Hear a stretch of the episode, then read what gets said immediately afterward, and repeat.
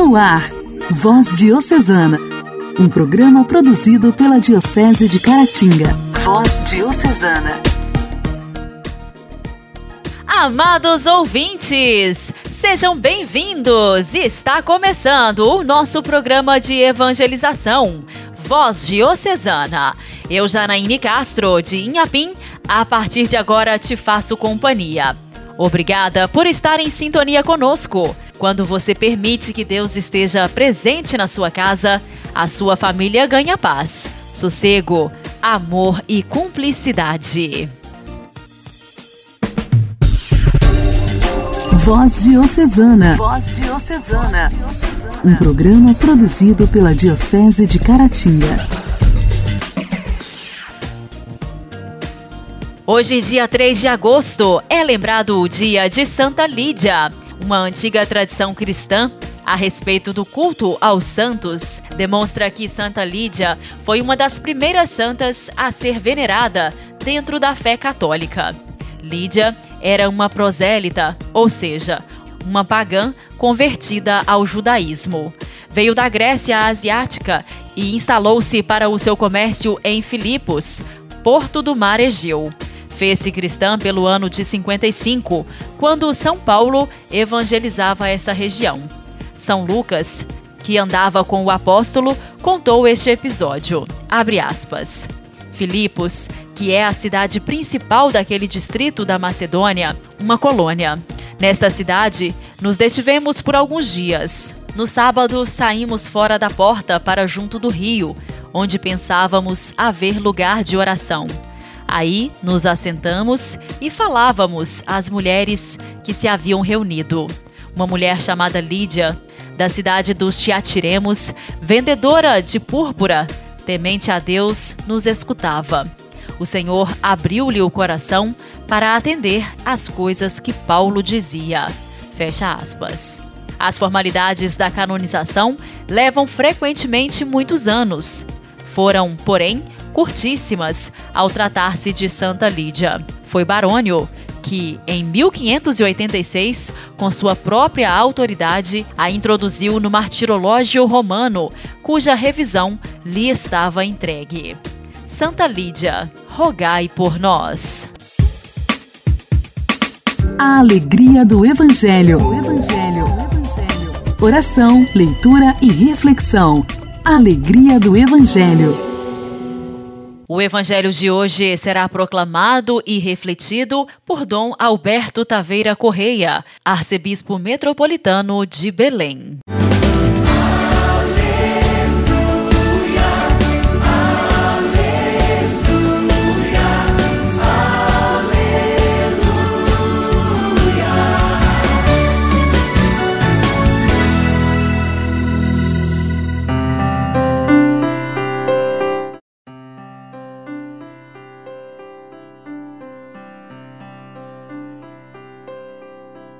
Evangelho de São Mateus, capítulo 14, versículos 22 a 36.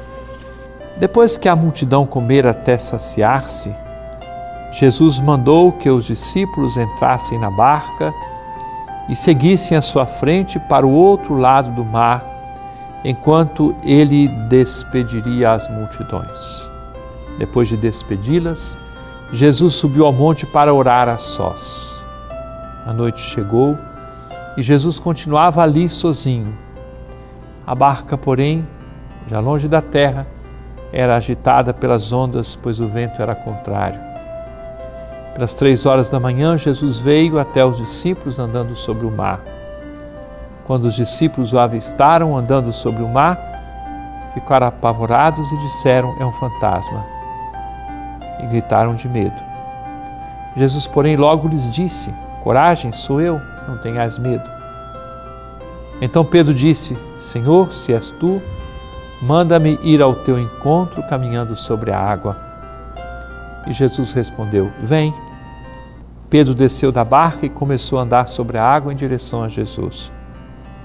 Mas quando sentiu o vento, ficou com medo e, começando a afundar, gritou: Senhor, salva-me.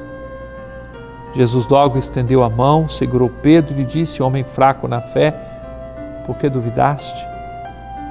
Assim que subiram na barca, o vento se acalmou. Os que estavam na barca prostraram-se diante dele, dizendo: Verdadeiramente tu és o Filho de Deus.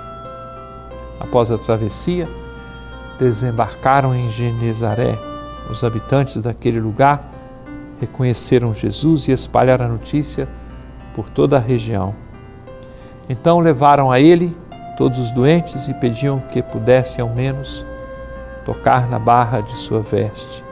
E todos os que a tocaram ficaram curados.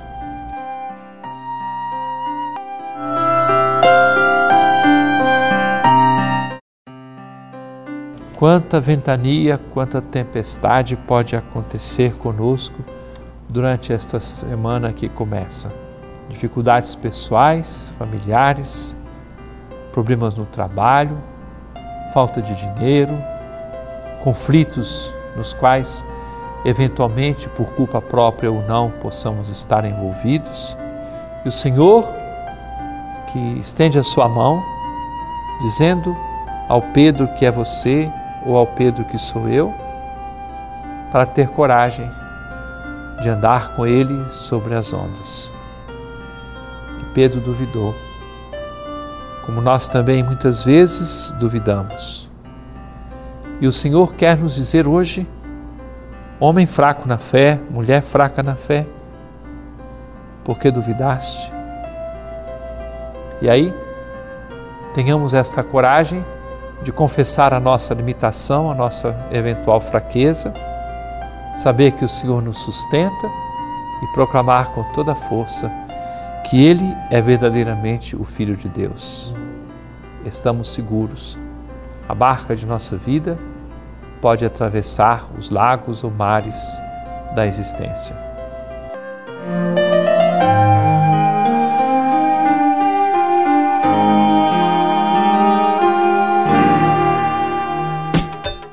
Diálogo Cristão. Temas atuais à luz da fé. Diálogo Cristão.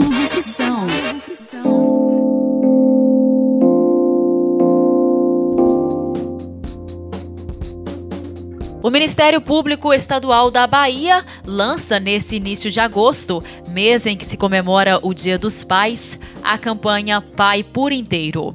O objetivo é reforçar a importância do reconhecimento de paternidade na vida de crianças e jovens. No quadro Diálogo Cristão de hoje, vamos ouvir mais informações sobre essa importante campanha lançada na Bahia com a repórter Aline Costa. O Ministério Público Estadual da Bahia lança neste início de agosto, mês em que se comemora o Dia dos Pais, a campanha Pai por Inteiro.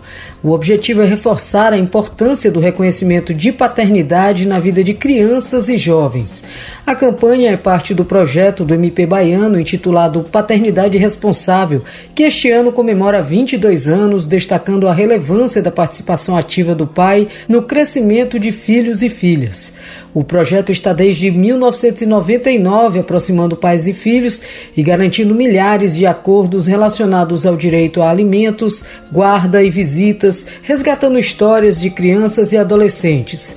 A coordenadora do Centro de Apoio Operacional às Promotorias de Justiça Cíveis, Fundações Eleitorais do MP Baiano, a promotora de justiça Leila Adriana de Figueiredo, destaca que a campanha vai além da inserção do nome do pai na certidão de nascimento dos filhos. Essa campanha convoca os pais para que não apenas reconheçam a paternidade dos seus filhos, mas que participem da sua criação ativamente, que exerçam tudo que lhe toca, tudo que o poder familiar lhe permite. Nós assistimos uma mudança na sociedade e hoje podemos dizer que a guarda compartilhada há de ser sempre privilegiada, em detrimento de visitas ocasionais em fim de semana. Então, o pai é chamado a participar cada vez mais na formação do seu filho e ajudar para que aquele indivíduo, em fase de crescimento, se torne um ser humano digno e encontre o seu lugar no mundo. A promotora enfatiza ainda que é fundamental que toda a sociedade saiba como é possível regularizar a situação de filiação de suas crianças. A importância de dar visibilidade a esse tema para toda a sociedade é de demonstrar para as mulheres que se encontram nessa situação, o pai não reconhecer o filho, que elas saibam que podem procurar o promotor de justiça da sua cidade, podem procurar o Ministério Público para resolver essa situação. É importante também para o pai que quer reconhecer voluntariamente o seu filho para fazer esse reconhecimento de forma extrajudicial, gratuita, podendo, se for o caso, realizar o exame de DNA gratuito e possibilitando a regularização dessa situação. Leila esclarece também que mesmo que o pai já tenha falecido ou que o filho já não seja mais criança, ainda assim a família pode solicitar o reconhecimento de paternidade. O direito a reconhecer a paternidade é personalíssimo. Cabe àquele que seria o pai da criança e deve ele fazer essa declaração.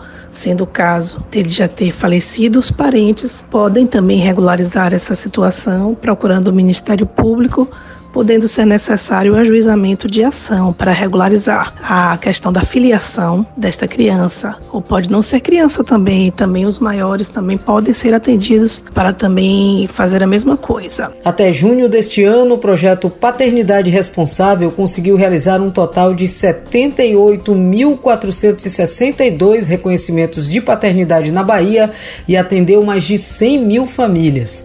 A campanha deste ano tem o apoio dos clubes Bahia e Vitória, com faixas sendo exibidas em jogos dos times.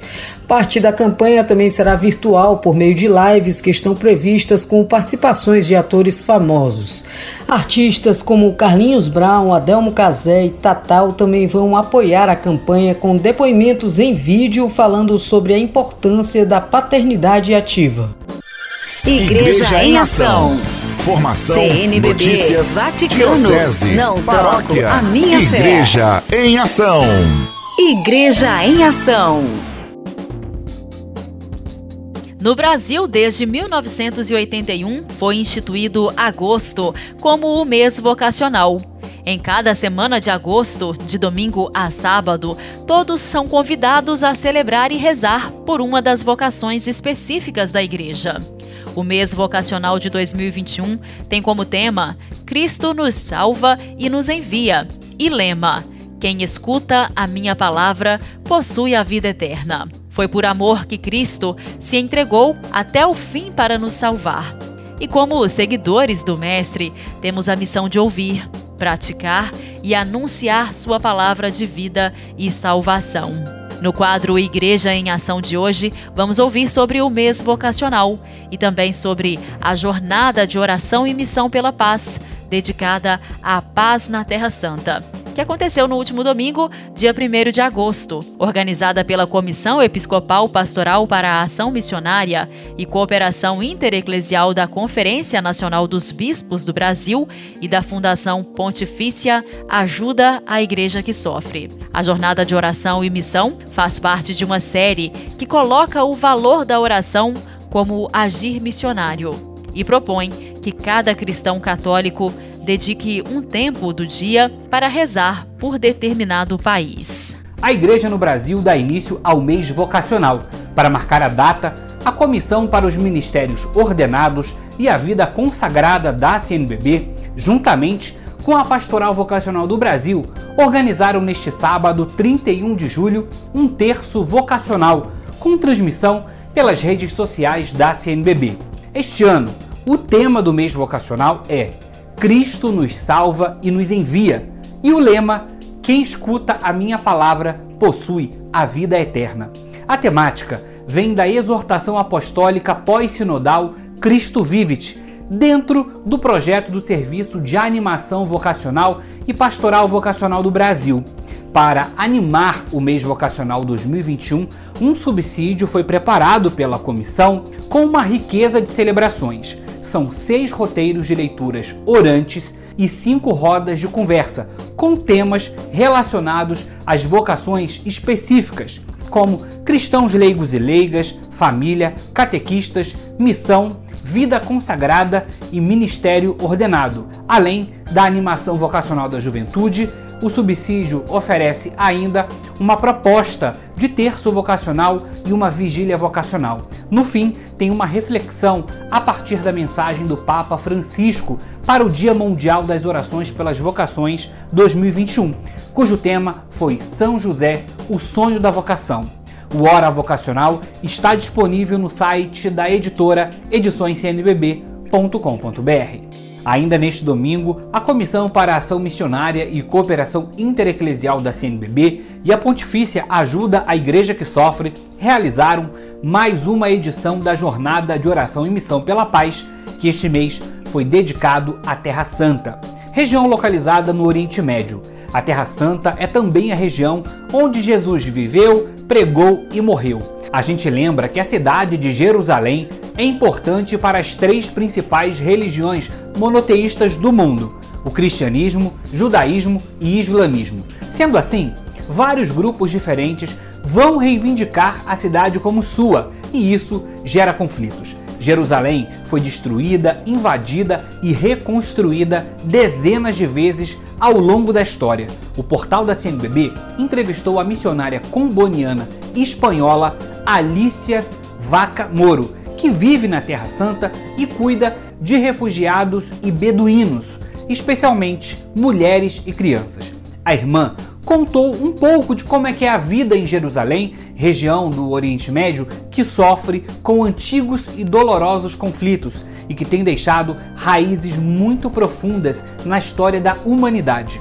Irmã Alice disse, abre aspas, raízes de discriminação e de perseguição do povo judeu em muitos países ao longo da história, e mais recentemente, na ocupação e discriminação do povo palestino, fecha aspas.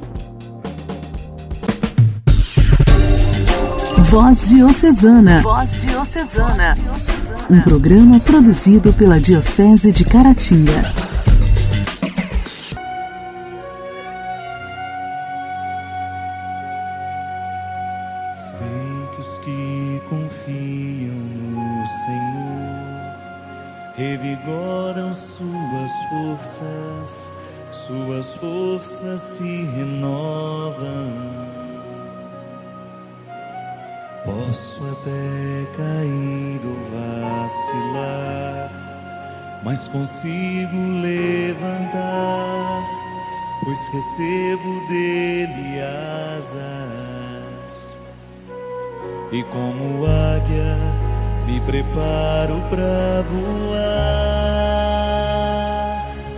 Eu posso ir muito além de onde estou, vou nas asas do Senhor. O teu amor é o que me conduz. Posso voar e subir sem me cansar, ir pra frente sem me fatigar.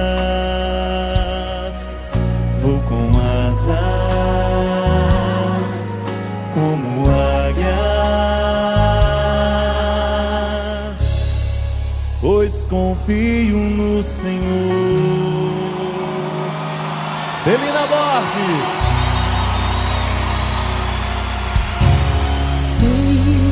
que os que confiam no Senhor revigoram suas forças, suas forças se renovam.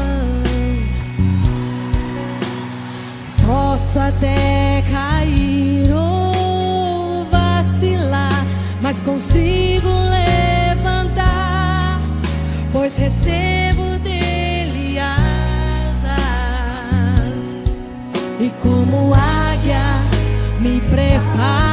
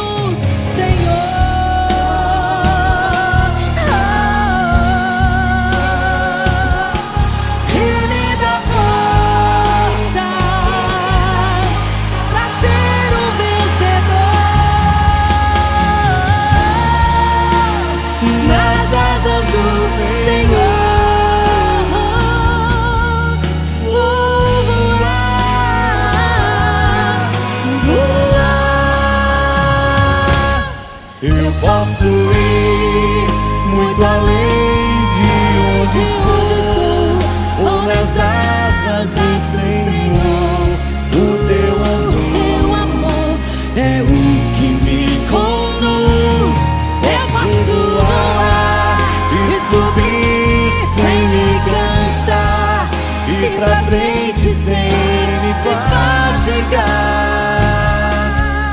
Vou com asas como águia,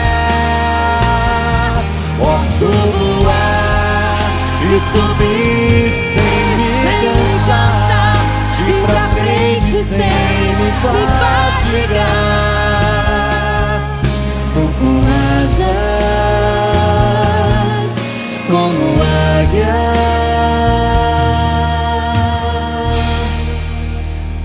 Pois confio Senhor.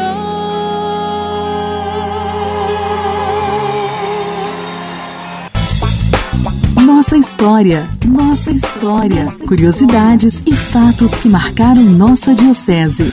Nossa história. Padre Heleno, no quadro Nossa História de hoje, nos fala sobre a preocupação das autoridades com as crianças pobres da cidade de Manhumirim, que viviam como pedintes pelas ruas. Um patronato fora criado em 1941, porém não chegou a funcionar. Já em 1943, Padre Júlio Maria toma a frente e, apesar de grandes dificuldades financeiras, funda o Patronato Agrícola Santa Maria. Este sim, em benefício das crianças e suas famílias, funciona até os dias de hoje. Em 1941, as autoridades de Manhumirim andavam preocupadas com o problema da mendicância da infantil pelas ruas da cidade e pensavam em resolvê-lo. Não julgavam mal sem solução, uma vez que a municipalidade poderia fazer muito para erradicá-lo.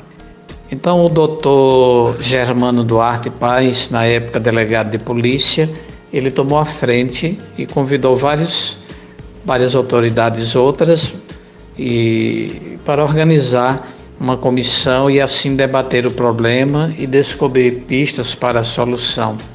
E entre as pessoas convocadas, né, convidadas por ele, estava o padre Júlio Maria de Lombardi. Então, nessa primeira reunião, ficou já criado o patronato de Manhumirim. Infelizmente, esse tão desejado patronato ele não chegou a funcionar, ficou só na, na base daquela primeira reunião. E obra desse gênero, organizada assim de, de cima para baixo, né? já nascendo assim grande, não, não funcionaria mesmo. Então, é tarefa que exige espírito idealista e, sobretudo, altruísta. Então, tem que começar pela base e aos poucos vai sendo realizada a obra e não por decreto, né? Então, por certo, o Padre Júlio Maria ele percebeu a coisa e ficou observando, né, esperando o momento oportuno, né, de, de tomar a frente dessa empreitada.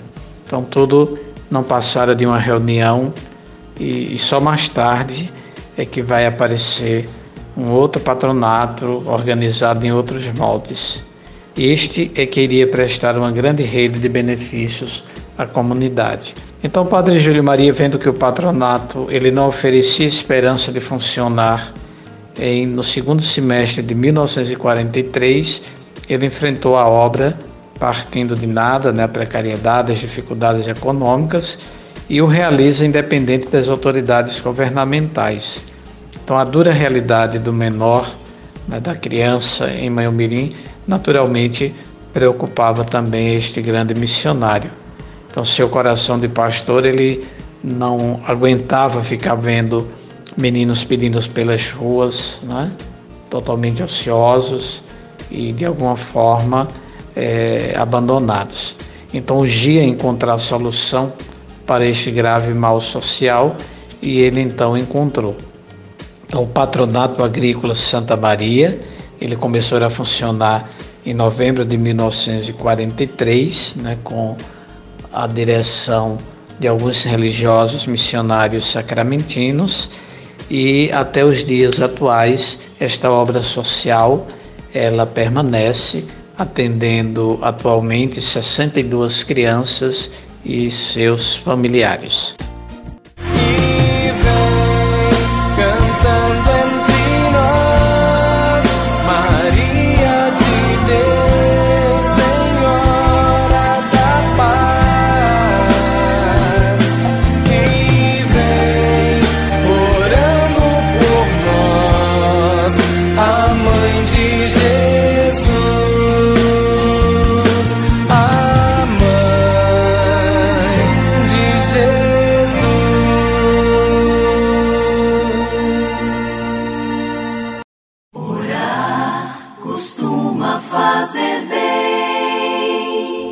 Intimidade com Deus. Esse é o segredo. Intimidade com Deus. Com Ana Scarabelli. Com Ana Scarabelli. Orar costuma fazer bem. Louvado seja nosso Senhor Jesus Cristo, para sempre seja louvado. Nesta hora de intimidade com o Senhor, vamos rezar. Rezar a vida, rezar a nossa vocação este mês de agosto é o mês das vocações. E no livro do profeta Jeremias diz: Antes de formar no ventre eu te escolhi, antes de saíres do seio materno eu te consagrei. Obrigada, Senhor, pela vida. Obrigado, Senhor, pela vida, pelo ato pleno que é viver. Somos chamados à vida, à existência com o sopro de Deus, o sopro do Espírito, nós existimos. Que bom que você existe. Agradeça a Deus, olhe pela sua história. Agradeça a Deus pelo seu passado, pelo seu presente, ato perene de amor pelo seu futuro. Mas agora, louve pela vida, pelo chamado à vida. Meu Deus, obrigada pela existência a existência do ser humano. Num ato de amor, num sopro, tu me fizeste, tu me gerastes, e eis-me aqui te agradecendo. Essa é a hora de gratidão pela beleza da vida e pelo Criador que nos dá a dignidade de viver. Então, nesse momento, Louve ao Senhor pela sua vida. Somos chamados à vida. Viver não é somente existir, estar no mundo, mas é alegrar, é planificar cada momento, mesmo quando nele há dificuldades. Bendito seja Deus que me fez. Bendito seja Deus pelas entranhas a qual eu fui gerado. Bendito seja Deus pelo meu pai, pela minha mãe. Mesmo que você não more com eles, mesmo que você não tenha total ternura a eles, agradeça. Por um ato de amor, existimos e somos chamados neste mundo para viver. A vida é um ato pleno de amor. Seja dado glória ao Pai, ao Filho e ao Espírito Santo pela beleza da nossa vocação à vida. Um grande abraço.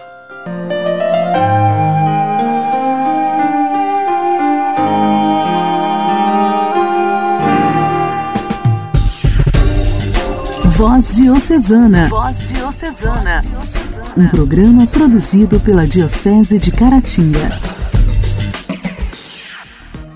Queridos ouvintes, encerrando o programa desta terça-feira, deixo aqui um abraço carinhoso a cada um de vocês que estiveram sintonizados. Que Deus abençoe os seus passos, a sua direção.